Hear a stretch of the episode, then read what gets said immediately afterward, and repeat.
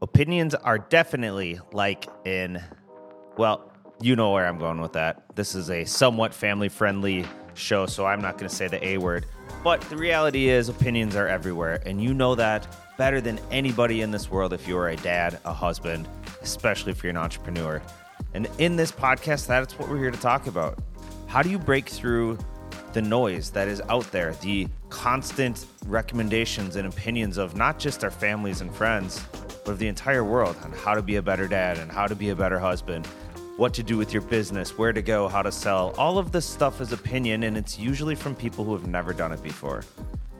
If there's one thing I know, is that if you're going to take advice from anybody, they better have done it before and they better have lived it. And in this show, in this podcast, that is all you're going to get. Matt and Oli's take on how to be a better dad, a better husband, a better entrepreneur. Are we experts? God, no. Only in the sense that we have families of our own that are doing sort of okay. Well, I, we think they're doing great, but we'll say sort of okay. We've got wives that, you know, after 15 years are still with us. and, well, we're on a journey to build the next greatest nutrition product out there in something called Switchback Foods. We will talk Switchback a little bit in the show, but that's not really the main point. The main point is the lessons learned on the journey of entrepreneurship.